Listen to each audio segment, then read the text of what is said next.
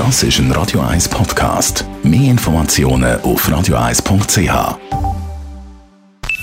Die Morgenkolumne auf Radio 1. Präsentiert von Autop und Stützliwösch. Wir bieten den Schlieren, Zürich-Tüfenbrunnen und am Hauptbahnhof professionelle Innenreinigungen an. Wir freuen uns auf Ihren Besuch. Jeden Donnerstag mit dem persönlichen Verleger und Chefredakteur Matthias Ackeret. Guten Morgen. Guten Morgen, Dani. Matthias, das befordert die Velorouteninitiative. 50 Kilometer autofrei Veloroute in der Stadt Zürich. Jawohl, Paris und Notre Dame auf, Zürich, wo die Velo-Highways, interessanter Vorschlag gestern von der SP, von den Grünen, von der Alternativen Liste, von den Grünen Liberalen und vom Verband Pro Velo.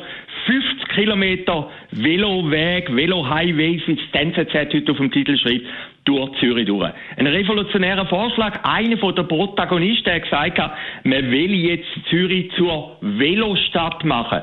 Das ist nicht nur eine Kriegserklärung gegen das Auto. Das Auto ist ja nicht so populär in unserer Stadt, sondern es ist auch ein eine Kriegserklärung gegen die rot-grüne Regierung, die dann das muss umsetzen muss, die vielleicht ein bisschen pragmatischer ist, die vielleicht nicht in dem Momentum von der grünen Ideen verhaftet ist. Grün ist im Moment ein absolutes Schlagwort. Und wenn man so eine Idee durchsetzen will, dann muss man es jetzt machen. Jetzt ist Momentum da. Man hat ja jetzt dann höchstwahrscheinlich im Kanton Zürich auch noch einen grünen Baudirektor. Und dann ist es dann fürs Auto in der Stadt Zürich mehr oder weniger passé.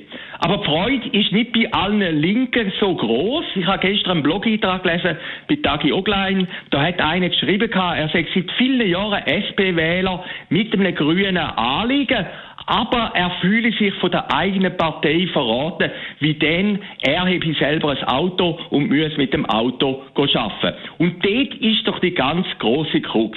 Die Radikalität von dieser Initiative. Also einzelne Straßen wie die Mühlenbachstraße, der Talacker, die Oberbahnhofstraße, die Schürzerstraße oder die Stampfenbachstraße, aber auch die Bellerifstraße, überall wenn jetzt immer mehr die Veleo demonieren.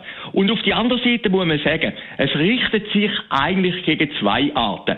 Zum einen ist ein interessantes Menschenbild, das die Initiative erklärt. Das heißt nämlich das Menschenbild, dass der Velofahrer per se der bessere Mensch ist als der Autofahrer. Und das stimmt natürlich in der Realität nicht. Man soll nur mal einen Fußgänger fragen, wie er der ganze Velo, ja, für ein Schlusszeichen, Veloterror in Zürich erlebt.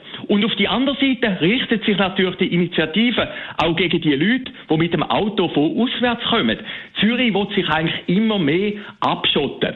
Und es zeigt natürlich am Schluss wieder, die Kreis, wo am meisten Toleranz fordern, nämlich die Linken und die Grünen, die sind, wenn man es dann in der Realität umsetzt, erstaunlich intolerant.